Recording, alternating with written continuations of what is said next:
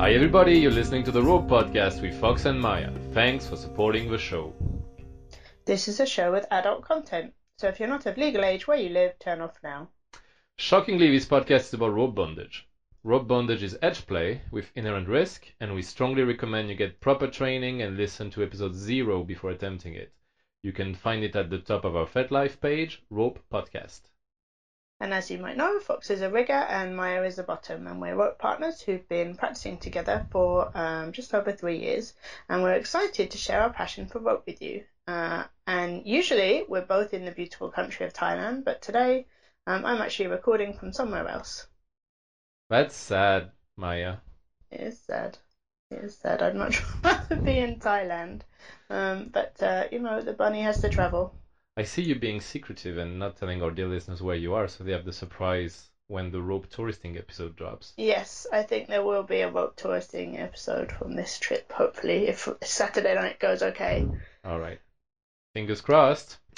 Um, today, Maya, we are talking about a subject that is quite close to our own hearts um, because we are talking about power exchange in rope. We certainly are. So, Um, Maya- why is it? What is it. Maya? What is power exchange?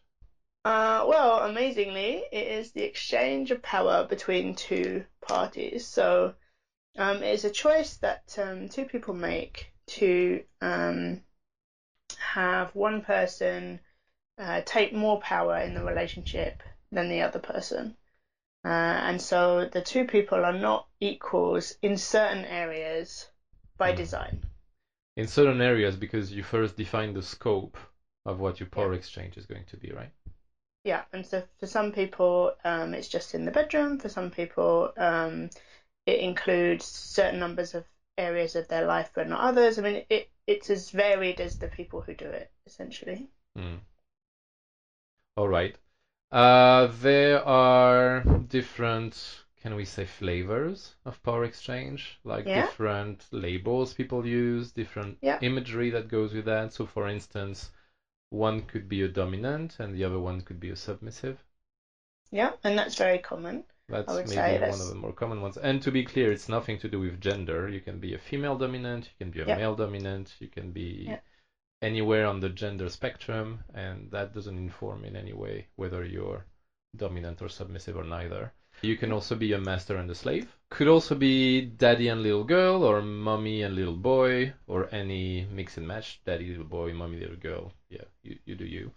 Uh, can be owner and property, can be handler and pet. We we see that one once in a while in our own community. Yeah, and the pet can be any any flavor you like. Yeah, can be a dog, can be a cat, can be a dog cat, can be anything. Uh, what about Rigger and Bunny though? Well, Rigger and Bunny is not um, a power exchange. Uh, it's what we call top and bottoming, which we're going to talk about in a second. Um, but it's a tricky one because um, it, it can be cumulative in terms of how you do it, and we, that's really the, the flavour of the episode that we're going to talk about, like where uh, power exchange and the topping and bottoming that are in rope kind of connect and how they overlap. So you can be a Rigger little girl with a bottom daddy, for instance. You can be a rigger little girl with a bottom daddy. Yep, you totally can. All right. So Maya, this is a rope podcast, and we're a podcast about rope. Uh, so we're not gonna delve super deep into the details of what power exchange is or how to do it and so on. But there are many nice resources if our dear listeners are interested in that, right?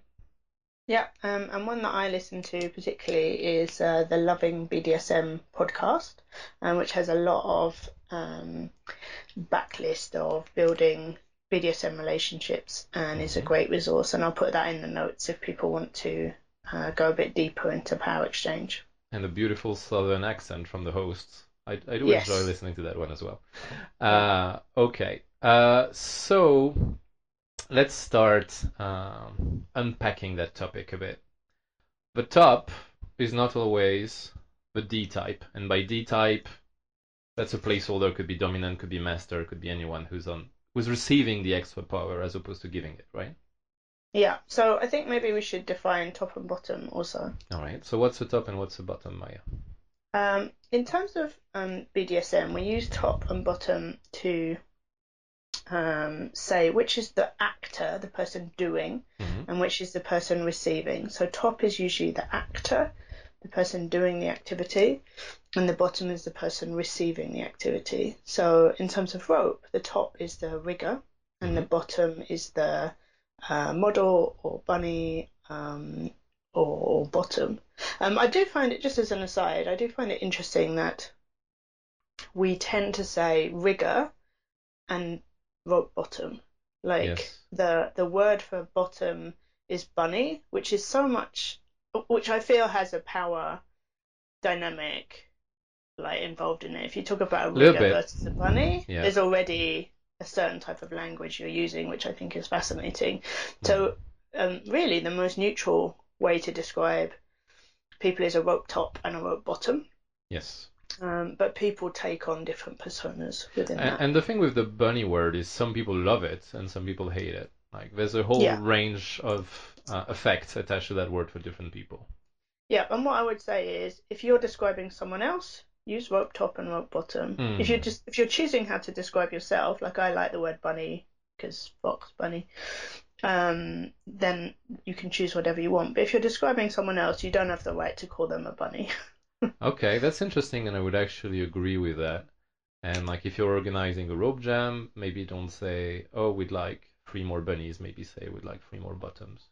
Yeah. That, that would be that would be a pro tip from Maya right there.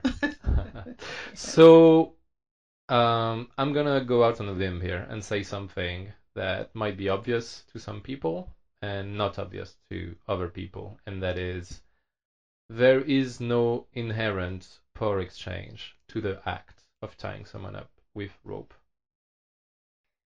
Yes. Um, so this is an interesting one, and we've come across a lot of um, people disagreeing. Yes, definitely. Um, so we both believe that that you can have that any act that you do Mhm. can be um, a dominant act or a submissive act. Yep. The act itself is neutral, um, but it's how you come to that um, activity that creates the power exchange. Would you agree with that? I would agree with that, and I have an example, and Okay. it's perfect because it's a dirty one. And we know what our dear listeners like, so let's let's roll with it. Um, like it. So there is a certain position to give oral sex to a partner, which is referred to, among other things, as face sitting. Yeah.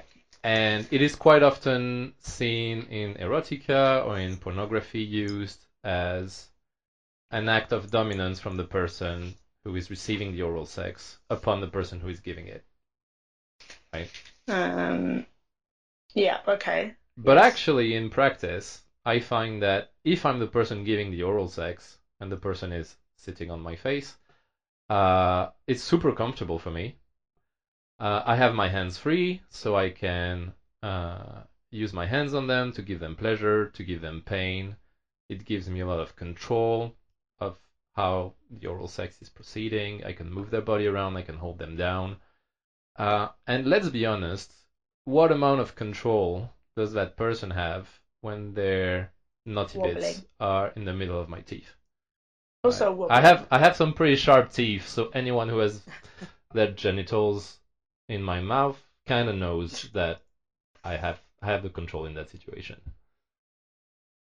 Yes, although ironically, you also have the control if your genitals are in their mouth. Yeah, which is the whole point, right? We can imbue an act with domination or with submission, depending on who's in charge, depending on why we're doing it. Like, is mm-hmm. Is the woman sitting on my face because I asked her to? Well, the answer is yes. Uh, and the attitude and mannerism and eroticism you put around it is going to color it as domin- dominant or submissive. And it's not like, okay, that act is always one or always the other, which then turns into the most ugly corollary, which is if you're a dom, you can never ask a woman to sit on your face because that would be a subby thing to do. Yeah, and you can never do a whole load of things. Yeah. We've come across this even recently. Yeah, we do all the time. We get the dummy dom who tells you, "Oh, you can't do that if you're a dom, because obviously a dom would never do that." And we're like, "Well, Yeah. dudes, like you're restricting your own options, and you're actually giving up freedom and control. So how much And of power. a dom does that make you?" Yeah. Yeah. So it's interesting because there are definitely some acts which people see as more uh, along this spectrum, and of course, Mhm. rope is one of them. So if you ask And a lot of people, I mean, I'm consider- to I'm going to be fair and admit immediately that probably 95% of rope Yes. that is done with power exchange or more uh, is the dominant tying the submissive. This is the majority, but the message here today is the majority is not the only way. yes, yes. So can you give an example of how um, how it might work the other way around? Because it does seem unintuitive, I think, for most people. Yes. Uh, so let's talk about um, an, a real life example that involves rope this time. Uh, the last two kink play parties we went to, we tied some chest harnesses for decorative purposes. Mhm. Uh, and so let's look at a situation where one person ties a chest harness on another person for decoration to make a pretty costume for a party. Well, who's the dom and who's the sub in that scenario? And the answer is you can't know with without more context because who is in charge? Who is deciding? Who decided that this chest harness would be tied for that party? Could be either, right? Who decided that the rigger needed to learn the skill to tie that particular harness for that particular party? Well, maybe the rigger decided to learn it, but maybe the rigger is a slave and his mistress has ordered him to learn that harness because that mistress wanted this beautiful harness on her body to decorate her, for, to adorn her for the party. Um, who decides how it's tied? How tight? Where does the rope go? Once again, that could be the top, that could be the bottom. And who decides when it's time for the harness to come off? Once again, could be either party, right? Yeah. And the answer to those questions is going to be what determines if there's a power exchange happening, what direction is it in? Yeah. Yeah, and I think people mostly just don't think about that, and I think it's a really interesting thing to kind of bring out to people. Yep, yeah, we're quite happy to be talking about that today. So, Maya, we see power exchange as a rather nice thing, you and I, because we've been doing it a while, right? We do, yes. Right. We've been in a power exchange relationship for, We're uh, well, of some sort for all of our relationship, but yeah, yeah. You kind of uh, you kind of fell into it pretty fast, didn't you? yeah, apparently. But anyway, only 24 7 for a couple of years. Right. Let's let's pretend that's the case. Uh, So for us, power exchange is a very positive thing, but can it also bring some more negative sides in the context of rope? Some more risks, Yes. maybe. Yeah, so it's um, an interesting one because um, in rope, um, obviously we know that this is something where physically there are a lot of risks. Hmm. Um, and your rigger can't be in the, or your top can't be in the bottom's head. Um, Yeah. And so if the um, top is controlling everything and the bottom isn't allowed to say anything, so in Mhm. this case a dom sub relationship, Yeah. then there is the potential to miss um, nerve warning signs, nerve issues. Um, they might not be able to hold a suspension more. Like there's some there's some issues in terms of how the rigger makes sure that he or she gets the feedback that they need to run a safe rope scene. Because for some submissives, uh, they can feel that giving this kind of feedback might make them a bad sub or something like that. Yeah, absolutely. I mean, I think uh, like I would say this is a challenge. Um, I would hold a suspension or a difficult position longer for you than I would for anyone else because you know I'm trying not to safe word. I'm trying to um, please you generally. Yes. So there's a real balance between the dominant rigger making sure he or she enables the submissive to safe word and, Mhm. and give feedback on the safety of the position. And there's also um, a piece around the rigger being experienced enough to know and I'm not, I'm not sure you can ever know fully, but you know, the more they know their bottom, the better. That the submissive is just complaining because they're uncomfortable versus it's dangerous. Yeah, I don't think expecting dominants to be mind readers is the best bet. I agree, but you, Yeah. but then, like, let's in terms of our scenes, then I'm always saying, like, it hurts, whatever. Mhm. L- l- like where the line is between.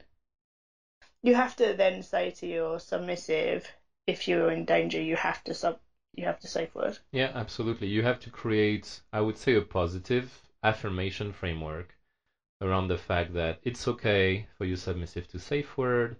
It's okay for her to give you feedback as the rope is happening.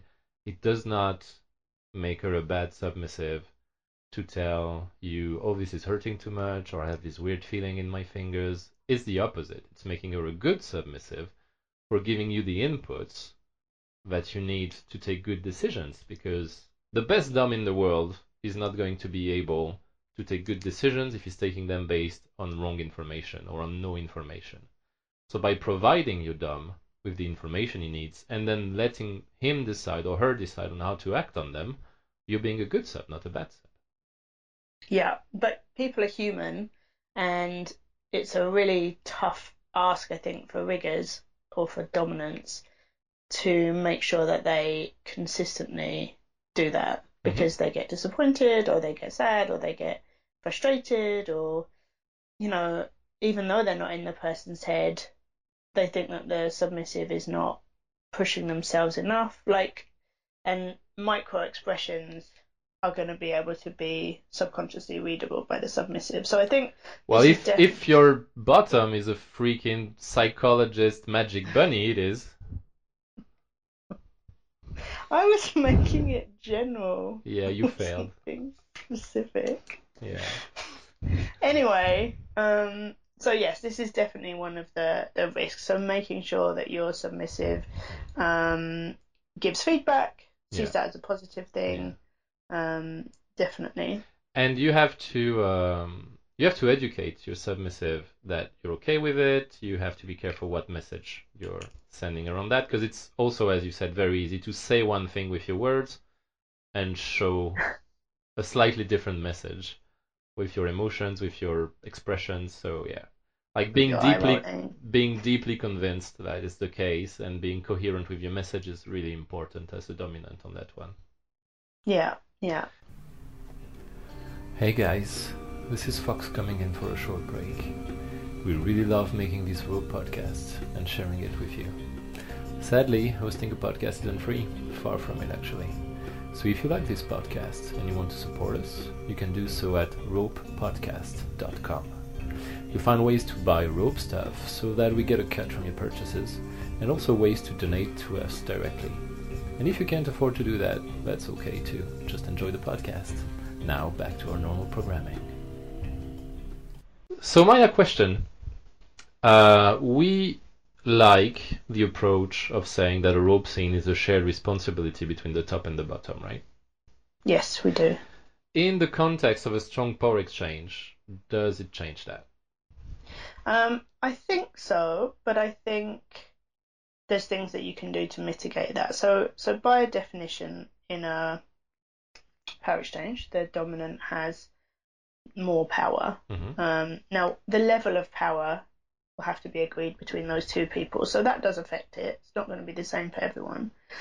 Um, but I think that at the end of the day, the dominant rigger, in this case, is the person who calls time on the scene.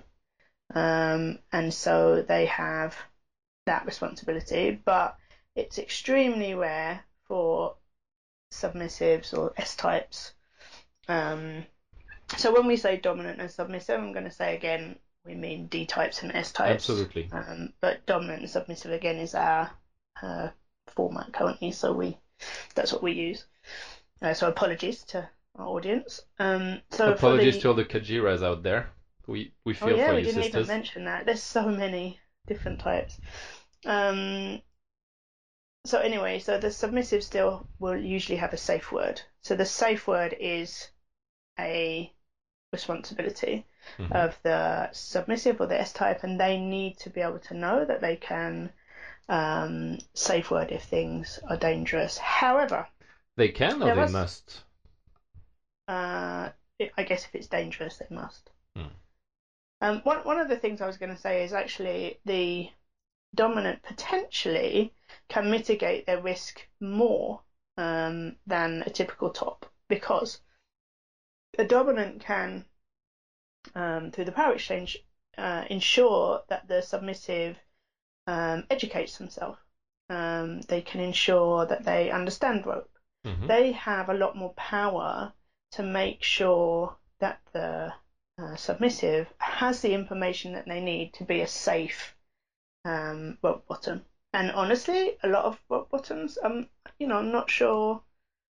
Certainly that we see, we have new bottoms like hand themselves over without that education, and and that seems a lot less safe to me. So I actually think Hmm. even though on one level there's more responsibility for the dominant, there's also more possibility for them to make things safe for them, for them both. In the sense that they can order their submissive person to read this or listen to Rope Podcast episode zero before attempting Yeah, it, maybe. Yeah. Okay, interesting. I like yeah. that perspective. Yeah. What so, do you think about that? Dom guys, you heard it here first. If you want to be safe, have your submissive bottoms listen to the Rope Podcast first. okay. Um, Becky, Um, what do you think about that? Like, so in our power exchange, um, you do have the responsibility for stopping a scene, and we do some pretty risky stuff. So, how do you feel about that shared responsibility model? I think in many cases there might be an underlying kind of power exchange-ish vibe between two play partners that is not been made explicit or been made visible because it's not a relationship, but it is still a dummy person playing with a subby person. Yeah. Okay. And that's in that gray area that some of the risks seem to happen, I think, Yeah, because I wouldn't feel I wouldn't feel super comfortable uh, meeting someone at a munch and we're gonna do some rope after the munch and tell her, okay, I'm ordering you to read this pamphlet about No, nerve no. damage because it's not my place. I'm not their dominant. No. Uh, but truth be told, sometimes they are a bit subby as a person, and their attitude kind of is, "Oh, Mister Big Rigger, I'm putting my body between your hands because I trust you to keep me safe." yeah. Uh, nightmare. And that's where I have a real beef on it about that. yeah. Why is that? Because because I think even as a bottom who plays as a in a more subby way, um, which probably I do, you still have a responsibility to understand the risks of the things that you're doing. Like you just do. I would agree with that. I mean, it's not rack if you're not aware of the risk, right? It's kind of the first Yeah. two letters of rack. So rack, if, Absolutely. if you're not familiar, is the risk-aware consensual kink. So yeah, have to be aware of the risks. Right. It, it, it, I mean, I've certainly heard women say to you, "Oh, I trust you," with extremely limited experience of a playing with you, Mhm. um, and b limited experience of what they're actually trusting you about. And it's really difficult because on the one hand, I think uh, that you're a very safe player considering the risky play that you do, but on the other hand, they don't know that. Like, Well, A, thank you. and B, it's not specific to me. Uh, we've heard the same message uh, with all kinds of riggers being trusted by all kind of newer buttons. Yeah, so it's yeah, not it's yeah. not It just- specific as a phenomenon. No, it's just it annoys me most, Right. obviously, with you because I don't want you exposed to that. Mhm.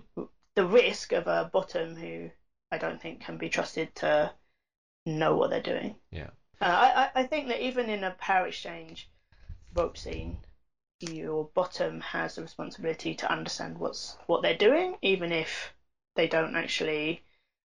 They're not the one running the scene. Uh, yeah, I would agree. Uh, one thing you might want to be wary of if you're mixing power exchange and rope is when situations can potentially turn abusive. Okay, so tell us a bit about that because that sounds important. Uh, yeah, it's important on two levels. It's important as because A, you don't want to actually be abusive, and B, even if you're not, because some people are not big fans of power exchange, they might accuse you uh, of Yeah. being abusive. And I'm not talking about your play partner saying you did a bad thing. I'm talking about a third party that has nothing to do with it saying, "Oh, those two, the way they are playing is abusive," And so Yeah. both the reality of the abuse and the bad reputation of it are things you're going to want to mitigate against.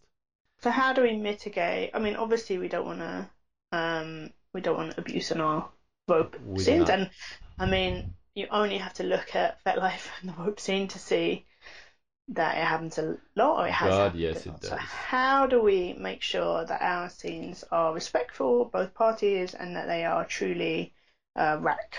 I would say we make sure to always have one or several safe words. Okay. Uh, they are very useful. They're not quite enough because not all bottoms are able to use safe words when they're deep in rope space. So you have to have a conversation about do you feel you'll be able to safe word. Uh, can be good to go lighter on first scenes and see how nonverbal the bottom might go and so on. So that, Do you think that um, it's safe to play with? Like, this is another area where I have a lot of concerns about. Do Mm-hmm. you think that a bottom that can't safe word is a safe player? it's a higher liability, and every individual has to decide, and hopefully decide conjointly between the top and the bottom, what Yeah. level of liability is acceptable. But you know that you're opening yourself up to bigger risk. Um, you decide whether or not to take that risk and whether or not it's worth it for you, is my answer. Mm-hmm. Then I would advise for both the top and the bottom to educate yourself even harder about consent and what constitutes valid consent. Read a book, attend a workshop, practice it, because this is going to be important if after the fact someone tells you, oh, what what you did to that person wasn't consensual. Well, it's important to have a good understanding of what consent is Mm-hmm. and what makes it valid. And I would recommend, I'm not going to do a whole episode on that, but I would recommend looking at the FRIES model that's been put out by American Planned Parenthood. It's my favorite model of looking at consent, and you can easily find it on the internet. And I'm sure Maya will. Uh, I will Link find it and put a link. Yeah. thank you, Maya. You're so good to us. Uh huh. Uh, then I would say have a good negotiation about limits, and we do have an episode about that.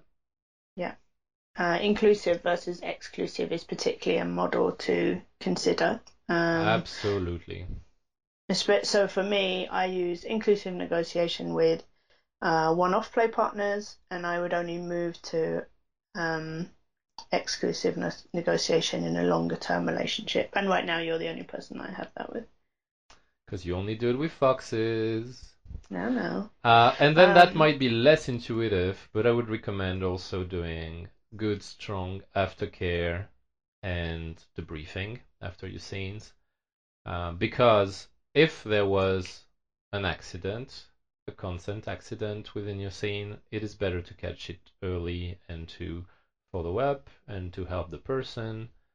And yeah, making sure you treat your partners well after the scenes is going to help you in that area as well, I would say. Um, I'm going to say a couple of extra things here. One is during the scene itself, Mm-hmm. which is probably obvious, but we actually didn't cover it, which is make sure you respect safe words, yes. make sure that you actually follow the things that you've agreed. yeah. Um, don't ask for new things during the scene. Yeah. Um, that's not so great. Um, and also, all of these apply to both the top and the bottom, both the Mhm. dominant and the submissive. So you can have limits as a rigger, as a dominant, just as, and your ri- limits can be violated Mhm. just as much as you can as a bottom. And have that's super been. Yeah, exactly. Yeah, the typical case of that uh, would be you negotiate a non-sexual scene, uh, and you're, let's say, a male rigger tying a very attractive female bottom, and in the middle she said, "Oh, I changed my mind. Let's have sexual play," and then, well, you're fucked, basically.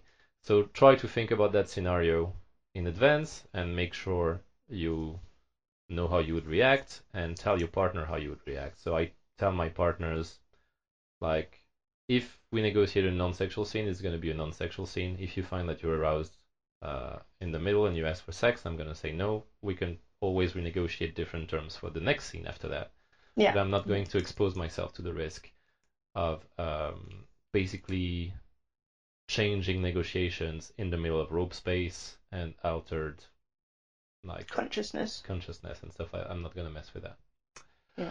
All right, enough about the warning uh, stuff. So how can we tell if a rope scene has power exchange in it or not, Maya? Um, I'm, I don't think we can tell from outside, but we can compare what a rope scene might feel like Mhm. and be like with power exchange and without power exchange. Okay.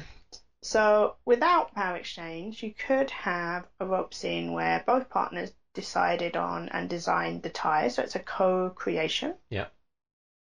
Um, the communication during the scene um, isn't about safe words; it's about um, just talking. Like Mhm. there's no whatever they say. Like talking freely, like, ouch, my, my wrist is being pinched. Please don't pinch me again.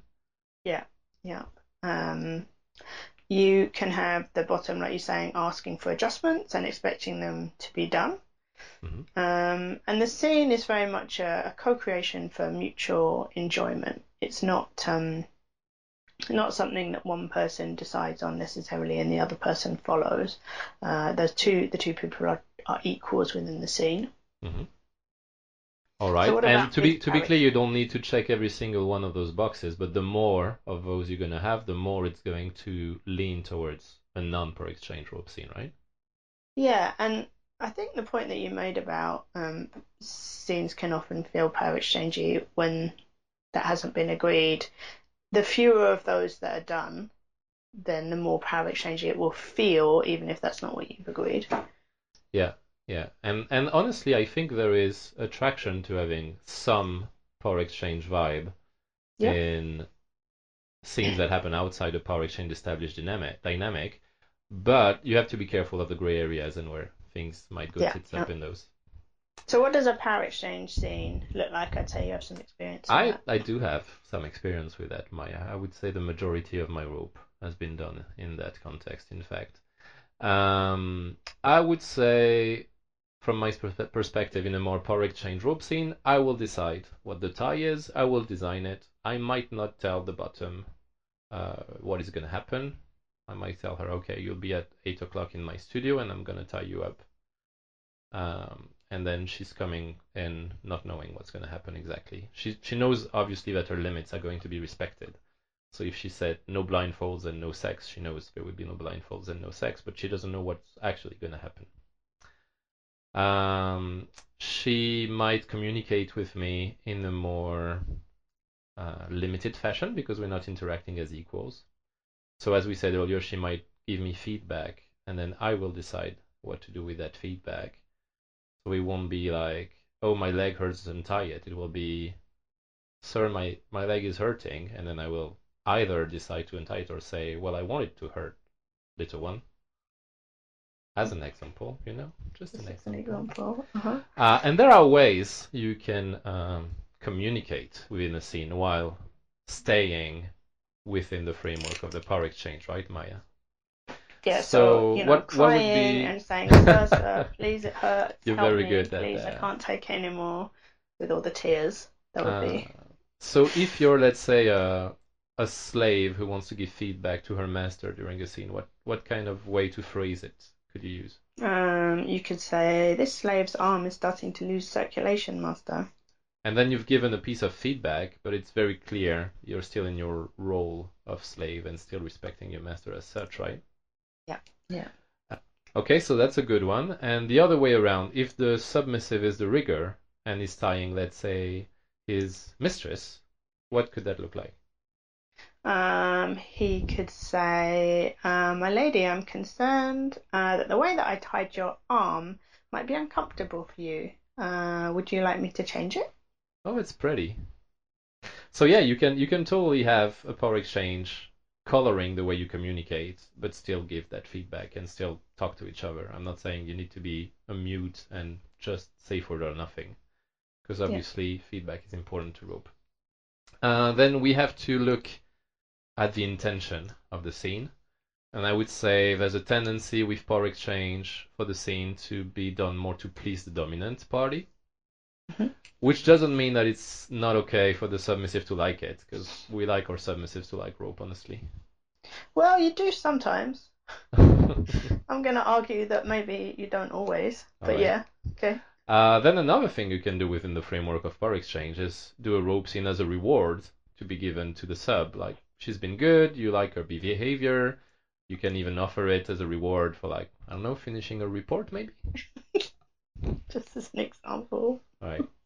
And so that can become a tool in your arsenal as a dominant in the same way that you might reward the submissive with uh, the right to orgasm, you might reward them with like leisure time, whatever your dynamic entails. You might also reward them with a nice rope scene Mm.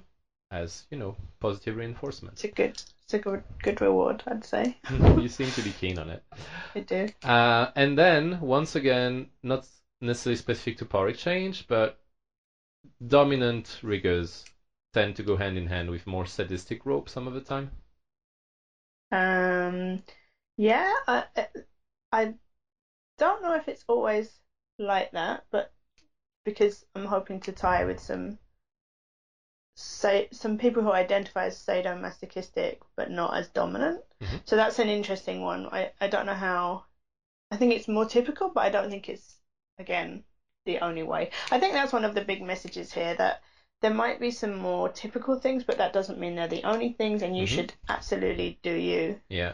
And to Um, make to make matters worse, you can be a masochistic dominant or you can Yes. be a sadistic submissive. Yes, yes. We have friends who um, are actually both dominants, Mhm. but they switch in terms of impact specifically. Yeah. So like you need to feel free to be whoever you want to be honestly and whoever you are without people telling you oh you can be this, you can be that. Like you can be Yeah. you can be all the colors of the rainbow. Be a beautiful Yeah, unicorn. just because 99% of people do things one way doesn't mean that you should do it that way. Yeah. Um, So that does that, being said, that being said, it is possible for a submissive to be a sadistic rigger. In practice, 99.9% of the time, that's probably not what's going to happen in rope. If you look at the aggregate of all the rope being done all over the world as we speak, which we hope is a lot, we have to admit that the majority is going to be more sadistic, dommy tops doing rope to Yeah. more submissive, masochist bottoms. But once again, the majority is not the absolute. Yeah, yeah. And so why is that? Do we think there is inherent power exchange in rope? Well, that's an interesting subject, isn't it? Um, Yes. when you are tied up, it alters your ability to physically interact. Would you say that's true? Yes. And so, let's say your hands are tied behind your back, you have less freedom. That does put you in a position of practical less power. than- Vulnerability. yeah, vulnerability, absolutely. And that is a sensation that seems to be more attractive for submissive bottoms, maybe, to feel that Yeah. vulnerability. Yeah, yeah. That being said, if you are a dominant bottom and still manage to be dominant even when you're tied up, then you come off as really dominant because even when you're in a position that's classically a position of weakness, you're still strong. So you're like Yeah. double the strong. Oh, watch out for weakness and strong. All right. I think that you're going to get letters from submissives saying Okay. that just because I'm a submissive doesn't Yeah. mean that I'm weak. Okay, let me let me let me qualify let me qualify my statement because you're absolutely Yeah. right. Um, I mean physical weakness, as in ability to defend yourself, as in vulnerability, uh, not as in any other kind of weakness. Definitely, that was a good. I just read um, an article on FetLife where someone ripped someone apart for that, so I Yeah, it's in okay. my head. Good good Um, job, Bunny. And we had we had um, those people who listened to the interviews with Cookie Monster, IP Cookie Monster. Um, she talked about a specific scene where she did uh, top from inside the ropes. Mhm. So she was um, actually the person who had the, the power, as it were, Yeah. in that, but she was in the inside the ropes. Yeah, that's a great illustration because if I recall, she was topping in a more um, psychological fashion, like telling the other person what to do and so on. And Yeah. so that's exactly my point. Being tied up might restrain you physically, but psychologically you can still have the upper hand in the scene. You can still Yeah. be the dominant person with your thoughts, with your words. And so there is an inherent physical power differential, but not necessarily a mental one. Yeah, yeah. Um, now, I'm going to say this. I don't know if there are many dominant rope bottoms out there, but you might want to consider it. Because think of Uh, it this way if you have a submissive rigger at your disposal, you can get all the rope you want, however you want, whenever you want. Wouldn't that be dreamy? okay, interesting. No, it's great because it's a guilt-free rope dispenser too, because they actually love servicing you in that way if they are a service-oriented submissive. That's fine, but if you're a submissive yourself, then do you order the other submissive to dom you in that scene as well? Like, that gets into a bit of complexity. I think potentially you can, and and one fault in the way we've been talking in this episode so far is we talk of submissive as what a person is, but you can be submissive to one person and dominant to another. Oh yeah, well that's yeah, that's very much true. You're not not stamped at birth with a submissive stamp and then you're submissive to everyone. So you Yeah. could, I mean, actually that is the scenario I had in mind, uh, which is the person who used to be my slave and moved on to be someone's mistress, and since she loved rope, she ordered her slave to tie her up in the ways that she enjoyed. Yeah. Yeah. uh, and then you Uh, get to order them to go educate themselves about rope, to learn Yeah. the style that you like. So you can build your own Barbie doll or Ken doll rigger with exactly the rope that you want to have. So maybe Oh, consider dear. it for a second, Interesting. Right? Uh, I don't think I've got the energy for a submissive. They sound like a lot of work. They are. You have no idea. Uh huh. Um, so I think the way that you come to rope, this is this is a theory of mine, Mhm. um, affects this idea of whether there's inherent power exchange. So we've talked about you and I, um, even in our scenes with other people, there being Mhm. an element of that. Yeah, mostly mostly I come to rope by walking. Uh huh. huh, huh. So you mean the Um, origin story that you have? right? Yeah, I mean the way that you initially encountered rope or why you chose to do Mhm. rope. So for me, um, uh, rope was one of the kinks that I started with when I started Mhm. actually practicing kink. Well, when I started practicing kink in the community, Mhm. um, and that's because I came through a lot of submissive fantasies, like You came a lot that- through them regularly and many many times. Anyway, so um, I was coming from, you know, having read all the classic uh, Anne Rice's and The Story of O and um, various other Mhm. um, DS type erotica. So, so for me, I was already coming to it through that. I wasn't coming, as some people do, for art, for photos, for beauty. Like if you look at a lot of people who are coming into the rope scene now, um, they're often coming through um, uh, stretching or acrobatics or the beauty of Mhm. the photos. Like it's a different place um, to come in. And, and I was wanted to reference um, Miss Bop's writing on FetLife, which I'll uh, put into the show notes. Mhm. Who's our friend? She came visit us in Thailand, and so should She you. did, and she's yeah, she did.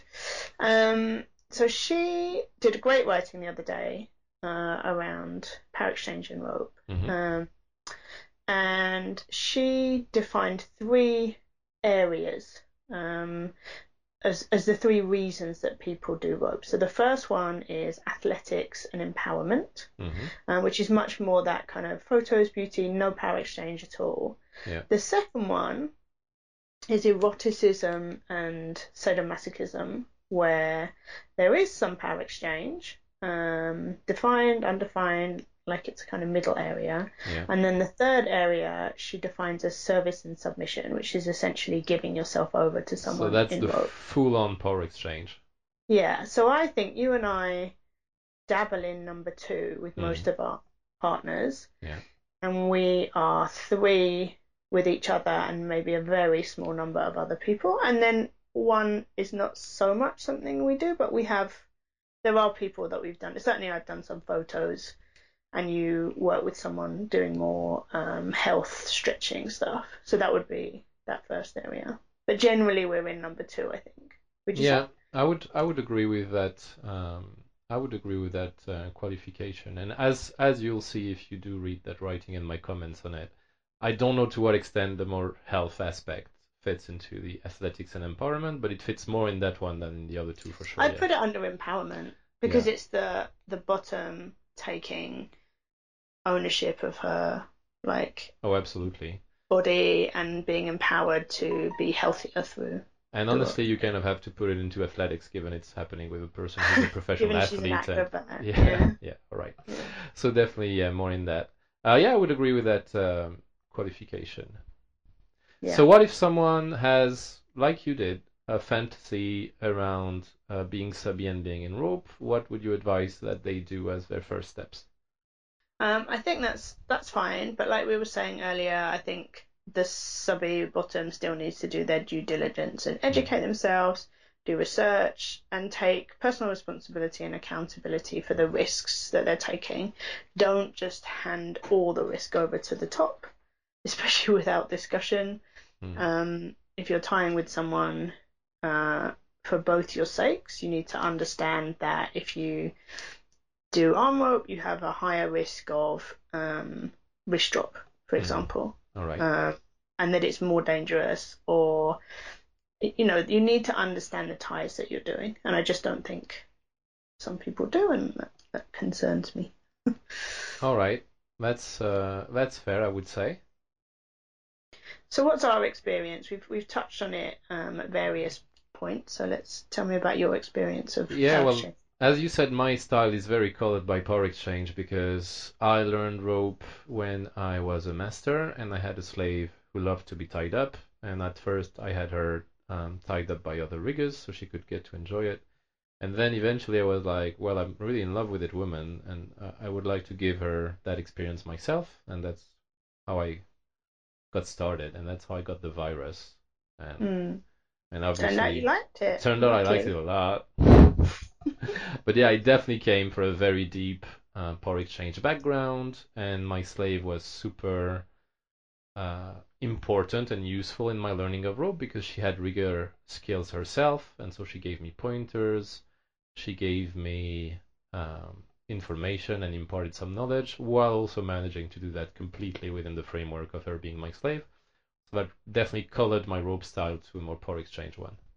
Mm. And then recently, I've been learning to do rope with little or no power exchange at all, like the uh, the person we've been mentioning.